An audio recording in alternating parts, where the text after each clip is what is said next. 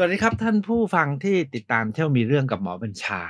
คราวที่แล้วนะครับ ไปเที่ยวเชียงแสน จบเศร้าไปนิดนึง วันนี้ผมจะพาไปที่สามจอมธาตุแห่งเชียงแสน เที่ยวมีเรื่องกับหมอบัญชา การไปเชียงแสนเนี่ยเวลาเราไปตามเมืองโบราณและวัดต่างๆ ล้วนแต่เป็นวัดร้าง นะครับ แล้วก็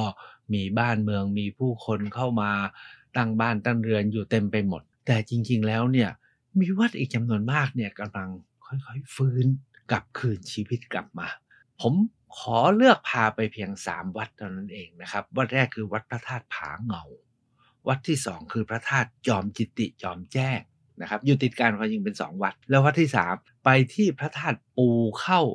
ชื่อนี่งงๆนะปูข้าวหรือภูข้าว ผมก็ไม่แน่ใจแต่เอาว่าไปมีเรื่องแล้วก็จะเล่าให้ฟัง เริ่มที่วัดพระธาตุผาเงาแล้วกัน เมื่อ 30 ปีที่แล้วท่านผู้ฟังคงจำได้นะครับ ผมบอกผมไปมาเมื่อ 30 ปีที่แล้วตอนที่แล้วก็พูดถึงเรื่องเชียงแสน 2565 30 ปีที่แล้วเนี่ยตอนที่ผมไปเชียงแสนเนี่ยมีรถเข้ามาบอกว่าเขาจะไปพระธาตุผาเงาไปไหมตอนนั้นจะลืมนะไปรถโดยสารนะฮะก็พลอยเข้าไป ขึ้นไปบนพระธาตุผาเงาเนี่ยนะครับ ก็ไม่มีอะไรครับ มีหินอยู่ก้อนหนึ่งแล้วก็มีเจดีย์เก่าเหมือนกับที่ใจที่โยอะ พระธาตุอินแขวนที่พม่าครับ ก็มีพระธาตุเขาสร้างไว้บนบนหินที่เป็นเพิงผา แต่ไม่ดูอัศจรรย์เหมือนพระธาตุอินแขวนที่พม่า พระธาตุอินแขวนเนี่ยหินวางแบบ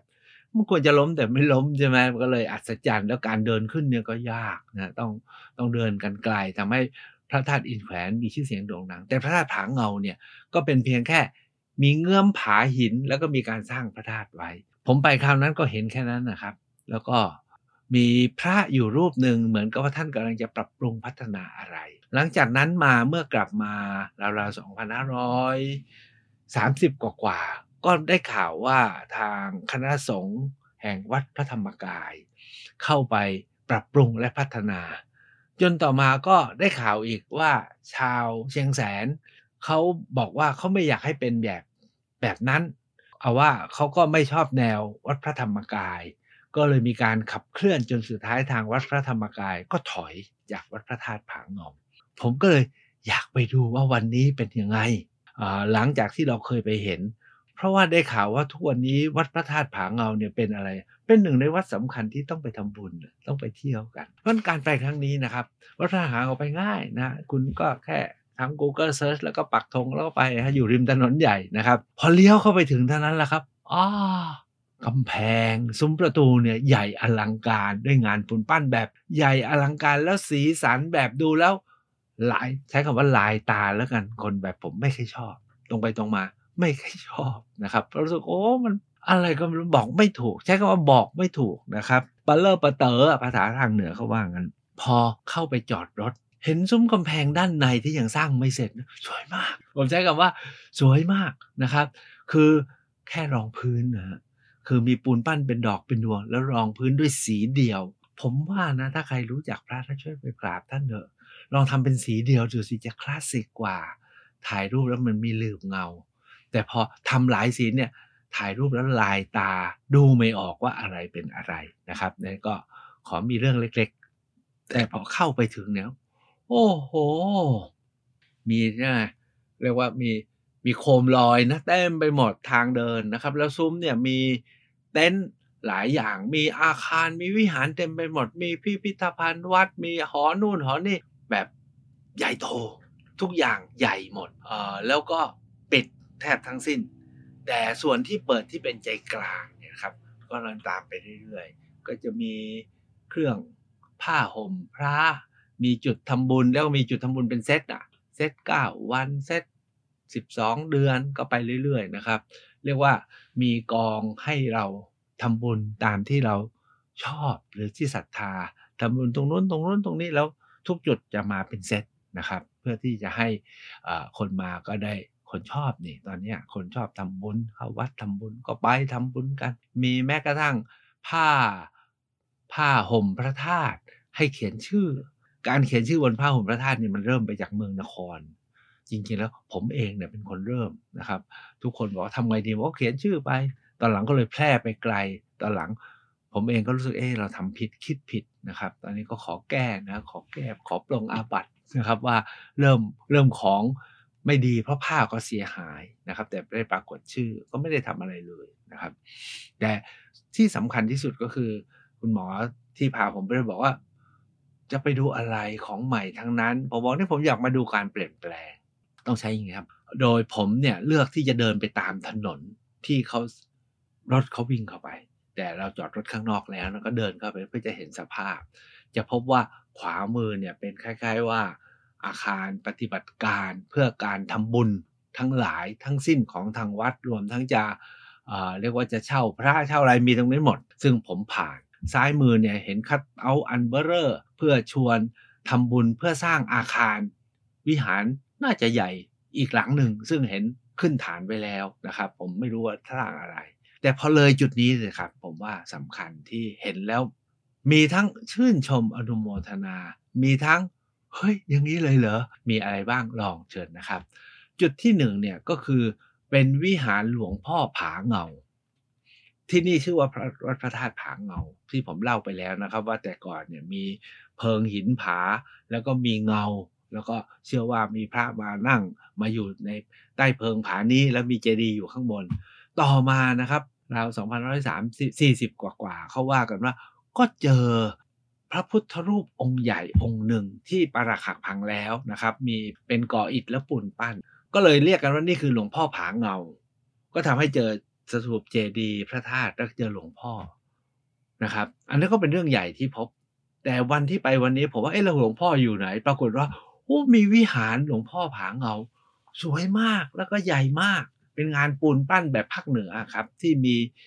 แบบแบบแคล้ายๆดอกผักชี แล้วก็ผมใช้คำนั้นละกันแล้วมีสัตว์สารพัดแล้วมีสีสันสวยๆ แต่งานละเอียดประณีตนะครับมังกรก็โอ้โหสลับซับซ้อนนะครับ ข้างหน้าพระวิหารเนี่ยมี งานปูนปั้น ตอนที่พระเจ้าชายสิทธัตถะออกบวชงานไม่ได้ประณีตอะไรแต่ตำแหน่งที่วางเนี่ยสวย ใช้คำว่าตำแหน่งที่วางสวยก็เข้าไปนมัสการหลวงพ่อผาเงา แล้วผมก็เดินขึ้นไปที่องค์พระธาตุผาเงา พยายามย้อนระลึกถึง 30 ปีก่อนที่เราเคยมาเห็น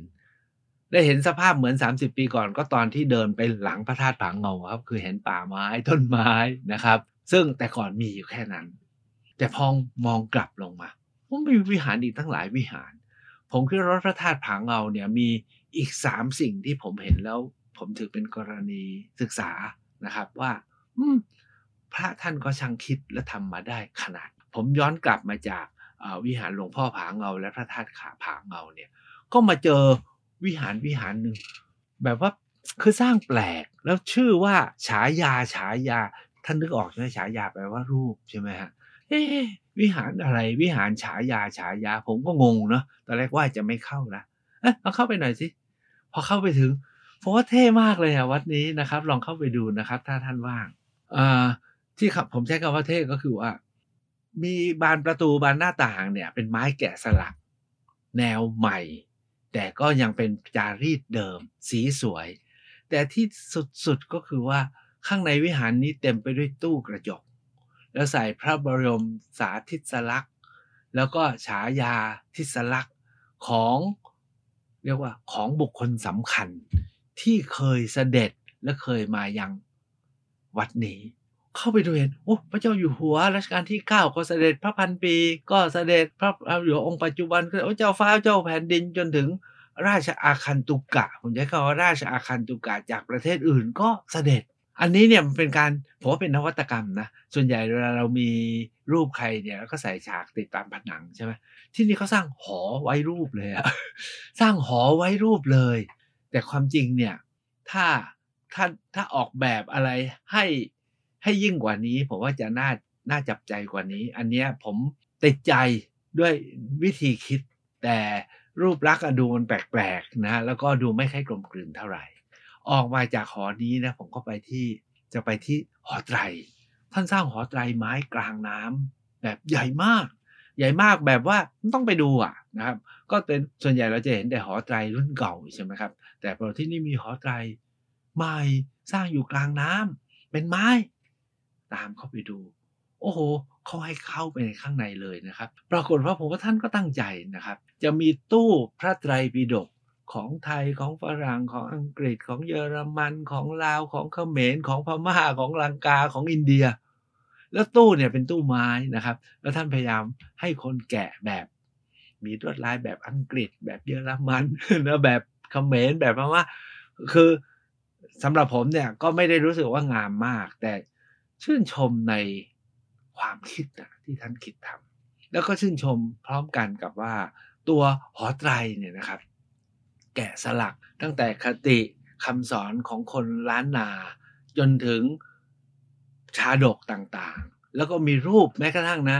รูปพระธาตุทั่วทั้งประเทศและทั่วโลกแกะอยู่บนนั้นหมดเลยแบบว่าเอเอาเครื่องสักการะบูชาของชาวพุทธมารวมอยู่ที่นี่ อันนี้ก็คือหอไตร แต่ที่สำหรับผมนะฮะเราเป็นชาวนครใช่ไหมผมเห็นต้นโพอยู่สองต้น ขึ้นต้นว่าเป็นปฐมโพธิบัลลังก์ โอ้ถ้าเป็นปฐมโพธิบัลลังก์ก็หมายว่าต้องเป็นบัลลังก์โพแรก ๆ ใช่ไหมพอเข้าไปอ่านที่ป้าย เอ้า อัญเชิญหน่อมาจากนครศรีธรรมราช อันนี้โอ้คนนครจะต้องไปนะครับ แล้วผมว่าวัดพระธาตุผาเงาต้องทำการตลาดกับคนนครแล้วต้องไป แล้วทำป้ายสวยมาก ไม่เคยเห็นป้าย ป้ายต้นพระศรีมหาโพธิ์ที่ไหนสวยอย่างนี้ แล้วที่นี่เป็นต้นโพหน่อที่เอาไปจากนครเอาไปเมื่อไหร่ เมื่อสักยี่สิบสามสิบปีนี้เองครับ แล้วก็ผู้ปลูกก็คือพระเจ้าอยู่หัวพระราชินี ถ้าผมจำเออหรือกรมสมเด็จพระเทพท่านเนี่ยเนี่ยนี่คือการค่อยๆสร้างกลับมาของวัดวัดหนึ่งซึ่งจวนจะร้าง ผมเนี่ยจึงตั้งใจไปดูนะครับ ก็จะพบว่าโอ้จริง ๆ แล้ววัดเนี่ยนะฮะวัดวาอารามทั่วแผ่นดินเนี่ย ถ้ามีคนเอาจริงเนี่ย ฟื้นฟูพัฒนาไม่ยากเลย วัดที่สองที่ผมเลือกไปในการไปเชียงแสนคราวนี้เนี่ย ก็ไปทุกครั้งก็ไปฮะก็คือวัดพระธาตุจอมกิตตินะครับ วัดพระธาตุผาเงาเนี่ยอยู่อยู่นอกเมืองเชียงแสนไปทางใต้ แต่วัดพระธาตุจอมกิตติเนี่ยอยู่นอกเชียงแสนไปทางเหนือนะครับ ก็เอาขึ้นไปนะครับ ทางขึ้นเนี่ยก็จะต้องขึ้นเขาผาเงาเนี่ยอยู่อยู่อยู่บนพื้นที่ราบ พระธาตุจอมกิตขึ้นเขาไปวนขึ้นไปจนถึง พอไปถึงลานจอดรถเนี่ย ผมพบการเปลี่ยนแปลงใหญ่นะครับ ที่เกิดขึ้นนะครับ ก็คือว่า โดยกรมศิลปากรกับทางวัดเนี่ย มาปรับปรุง ขอใช้ภาษาที่เขาชอบทำนะปรับปรุงภูมิทัศน์นะฮะแล้วก็โบราณสถานให้เป็นสัปปายะนี่ภาษาวัดนะครับ ที่ผมเติมเข้าไปเอง ผมว่าเป็นการปรับปรุงที่เยี่ยมนะฮะลงตัว คือรักษาความเก่า แล้วเพิ่มความใหม่เข้าไปนะครับแบบลงตัวทั้งตั้งแต่ที่จอดรถเลยนะครับ พอไปถึงเนี่ยเจอพระธาตุจอมแจ้งก่อน เป็นพระธาตุองค์เล็ก ๆ อยู่ที่ริมไหล่ผาจอมกิติเนี่ยจะอยู่สูงขึ้นไป ที่พระธาตุจอมแจ้งเนี่ยองค์พระธาตุไม่ได้ใหญ่มากนัก แต่วิหารที่หน้าองค์พระธาตุสวยมากผมต้องใช้คำว่าสวยมากนะครับ ท่านทำพระประธาน ท่านทำพระประธาน ผมไม่เคยเห็นที่ไหนมาก่อนนะครับ พระประธานเนี่ยท่านคงบูรณะใหม่ แต่ท่านใช้สีพระพักกับสีที่เป็นเนื้อเนี่ยนะครับ ที่อยู่นอกจีวรเนี่ยเป็นสีผมรู้สึกเป็นสีดินอะเป็นสีดินแดงเหมือนกับดินเผานั้นดูแล้วมีความรู้สึกละมุน มีความรู้สึกเรียบง่ายนะครับซึ่งเราไม่เคยเห็นส่วนใหญ่รูปพระพักพระก็จะเป็นทองเลยใช่ไหมครับ หรือไม่ก็ ลงรักอย่างเงี้ยมันก็จะทำทองลงรักหรือปูน แต่อันนี้เนี่ยท่านทำเป็นสีดินนะครับ ซึ่งผมว่าน่าสนใจนะแต่จุดเด่นที่สองของในพระวิหารที่ถ้าท่านผ่านไปเนี่ยควรแวะเข้าไปก็คือว่า ท่านทำเป็นใช้ร่มโพะนะฮะปลกโพหรือร่มโพที่เรานิยมเรียก ท่านทำเป็นต้นโพสามมิติออกมาเลยครับ เป็นร่มโพออกมาออกมาคลุม องค์พระปฏิมาองค์พระประธาน แต่โดดเด่นสุดๆก็คือบานหน้าต่างไม้แกะสลักของพระวิหารที่พระธาตุจอมแจ้งเนี่ยแกะอะไรไม่มาก แต่ทำเป็นรูปหม้อปุรณคตะ คือหม้อน้ำมนต์หรือที่เรียกว่า vase of plenty เป็นแดนเกิดของชีวิตเป็นที่เกิดของสรรพสิ่งหรือความมั่งมีมั่งคั่งเนี่ยนะครับ แกสวยมาก แล้วทำให้โดดโดดเด่นคือบางแห่งเนี่ยมีของมากจนรุงรัง ที่นี่มีแค่เนี้ยดูแล้วมันขับ ส่วนที่เรียบก็เรียบ ส่วนที่ขับที่คมก็เด่นค้ำขึ้นมา ส่วนที่องค์พระธาตุจอมกิตตินะครับ ก็เหมือนกับพระธาตุทั่วไปก็ผ่านการบูรณะใหม่ แต่ที่ผมชอบสุดๆ ก็คือพระธาตุจอมกิตติคงจำได้นะครับ ยอดท่านล้มน่าจะตอนแผ่นดินไหวด้วยอะไรด้วยหลายครั้งมา การบูรณะเนี่ยเขาเอายอดพระธาตุที่หักมา วางไว้เบื้องหน้าเพื่อให้คนได้สักการะบูชาและได้ระลึกถึง คือบางแห่งเนี่ยของปราหักพังก็จะถูกยกย้าย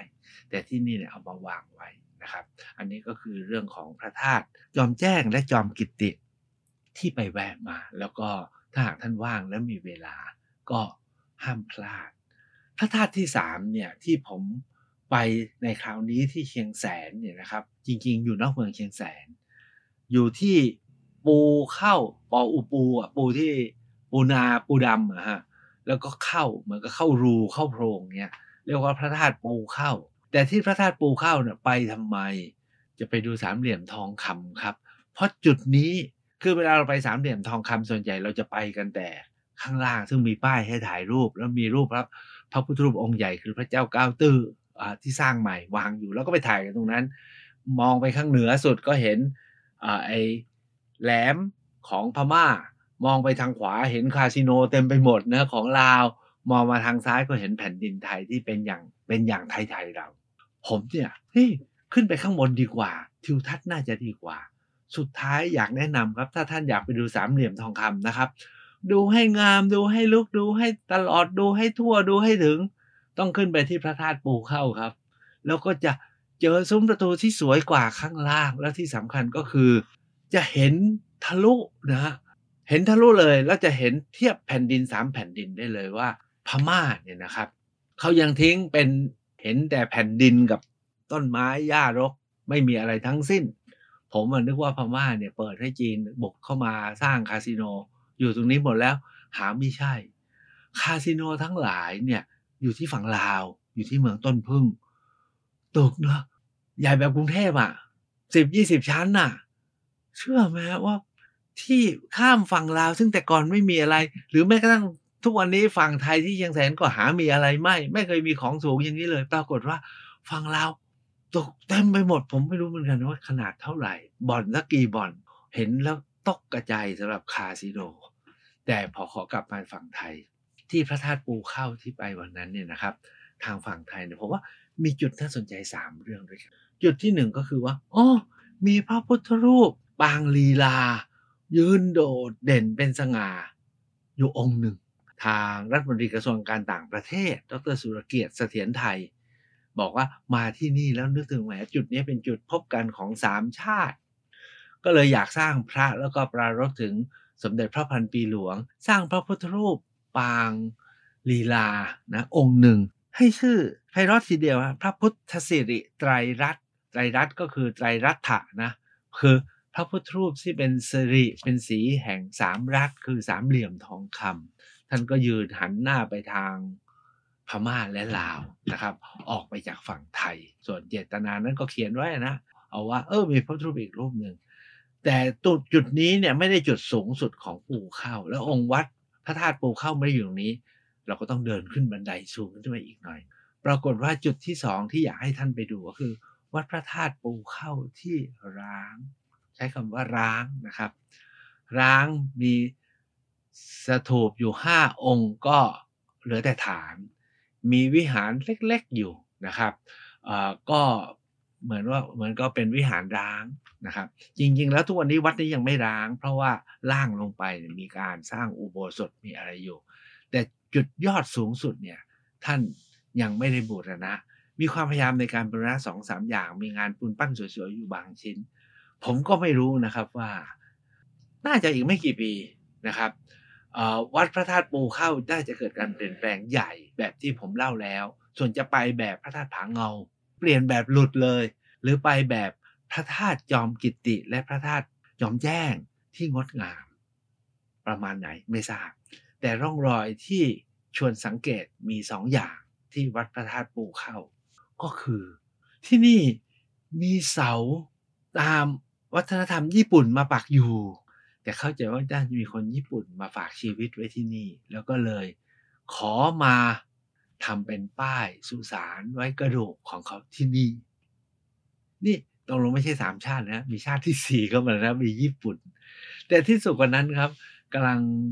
อยู่บนที่วัดสบายๆก็มีหนุ่มหนึ่งคนกับสาวสองคนขึ้นมา แล้วก็มา กราบพระที่พระธาตุปูเข้าผมก็ตามประสานะครับ เราก็เป็นยังไง อยู่ที่ไหน มาทำอะไรคำตอบเนี่ยโอ้โหสุดยอดเลยครับคำตอบบอกว่ามาแก้บนครับค่ะ บนอะไรครับ บนไปประกวดนางสาวสงกรานมาของเชียงแสนเนี่ยเราได้ ผมตอบทันทีไม่น่าถึงได้สวย ผมยังตามมองเลย เอาว่าพระธาตุปูเข้าได้แก้บนสำเร็จนะครับ ขอเป็น นางงามก็ได้ ทั้งหมดเนี่ยก็คือสิ่งที่ได้ไปเห็นมาที่เวียงเชียงแสนนะครับ ที่ผมคิดว่าก็มีการเปลี่ยนแปลงเป็นธรรมดา แล้วเราจะทำอย่างไร จะปล่อยให้ร้างอย่างปูเข้า หรือเติมเรื่องราวจนเต็มเต็มแบบผาเงา หรือค่อยๆ ปรับปรุงพัฒนาให้งดงามอย่างจอมกิติและจอมแจง ทั้งหมดนี้ในประเทศไทยนะครับ มีวัดอยู่หลายหมื่นวัดนะครับ แล้วทุกวัดล้วนรอพวกเราซึ่งเป็นชาวพุทธเนี่ยเข้าไปช่วยกันรับใช้ถวายงาน หรือไปบูรณะหรือไปปฏิสังขรณ์อยู่ที่พวกเราจะเข้าไปปรับปรุงรับใช้ถวายงานกันอย่างไร ขอวกกลับมาจากเชียงแสนเนี่ยมาที่เมืองนครบ้านผมหน่อยได้ไหมครับ ในช่วงนี้เนี่ยท่านที่ติดตาม เรื่องกิจการงาน งานการส่งในเมืองนครเนี่ย คงจะรู้นะมีสองเรื่องเกิดคู่เคียงกัน เรื่องหนึ่งก็คือพวกเราที่นครเนี่ยกำลังจะขับเคลื่อนถวายงานพระและวัดที่ชื่อว่าวัดวิถีใหม่ในนคร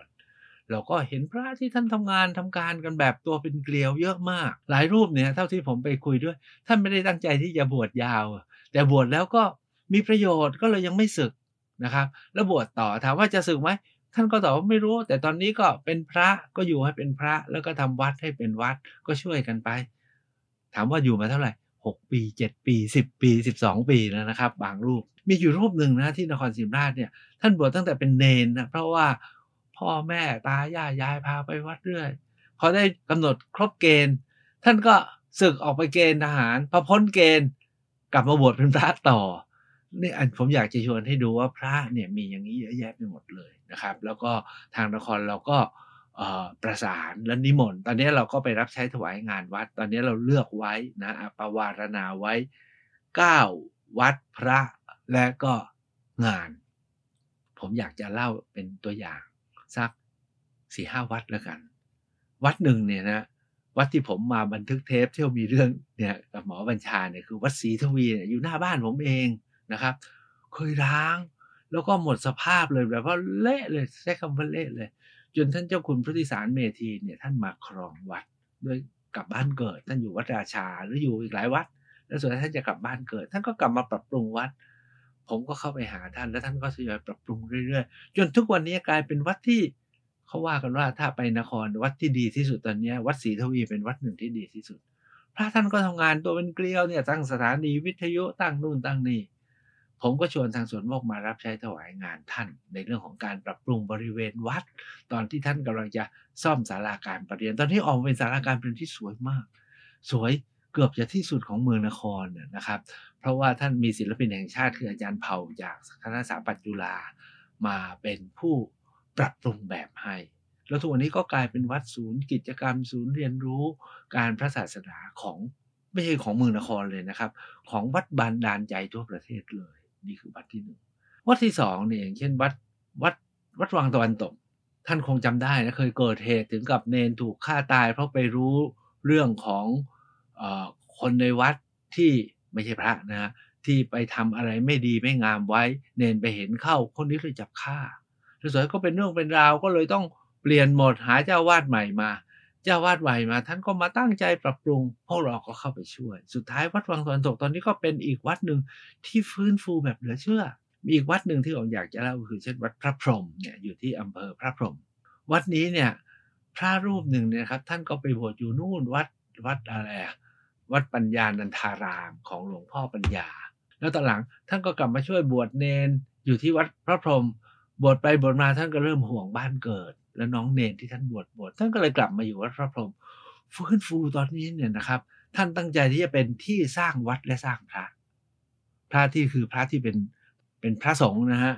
แล้วถึงวันนี้เชื่อไหมฮะ ท่านอายุไม่ใช่เท่าไหร่ ปรากฏว่าลูกศิษย์ของท่านเนี่ยไปเป็นเจ้าวาดแล้วตั้งหกเจ็ดวัดน่ะวันนั้นนะฮะวันที่เราทำพิธีแถลงข่าวก็เกิดอีกเรื่องหนึ่งขึ้นมาก็คือกรณีของสมีกาโตะ อันนี้ก็เป็นเป็นเรียกเป็นวัยรุ่นเนาะเป็นศิลปิน แล้วก็มาบวชไม่รู้เหตุแห่งการบวชบวชมาได้แค่สองปี แต่ความที่เป็นศิลปินเป็นนักร้อง เลยมีมุกในการแสดงธรรมที่ดีคนก็ชื่นชอบ ท่านก็ที่แสดงธรรมคนก็เตือนท่านบอกว่าไอ้อย่างเงี้ยสุ่มเสี่ยงไอ้อย่างเงี้ยมีปัญหาให้ระวัง ท่านเพิ่งบวชได้สองภาษา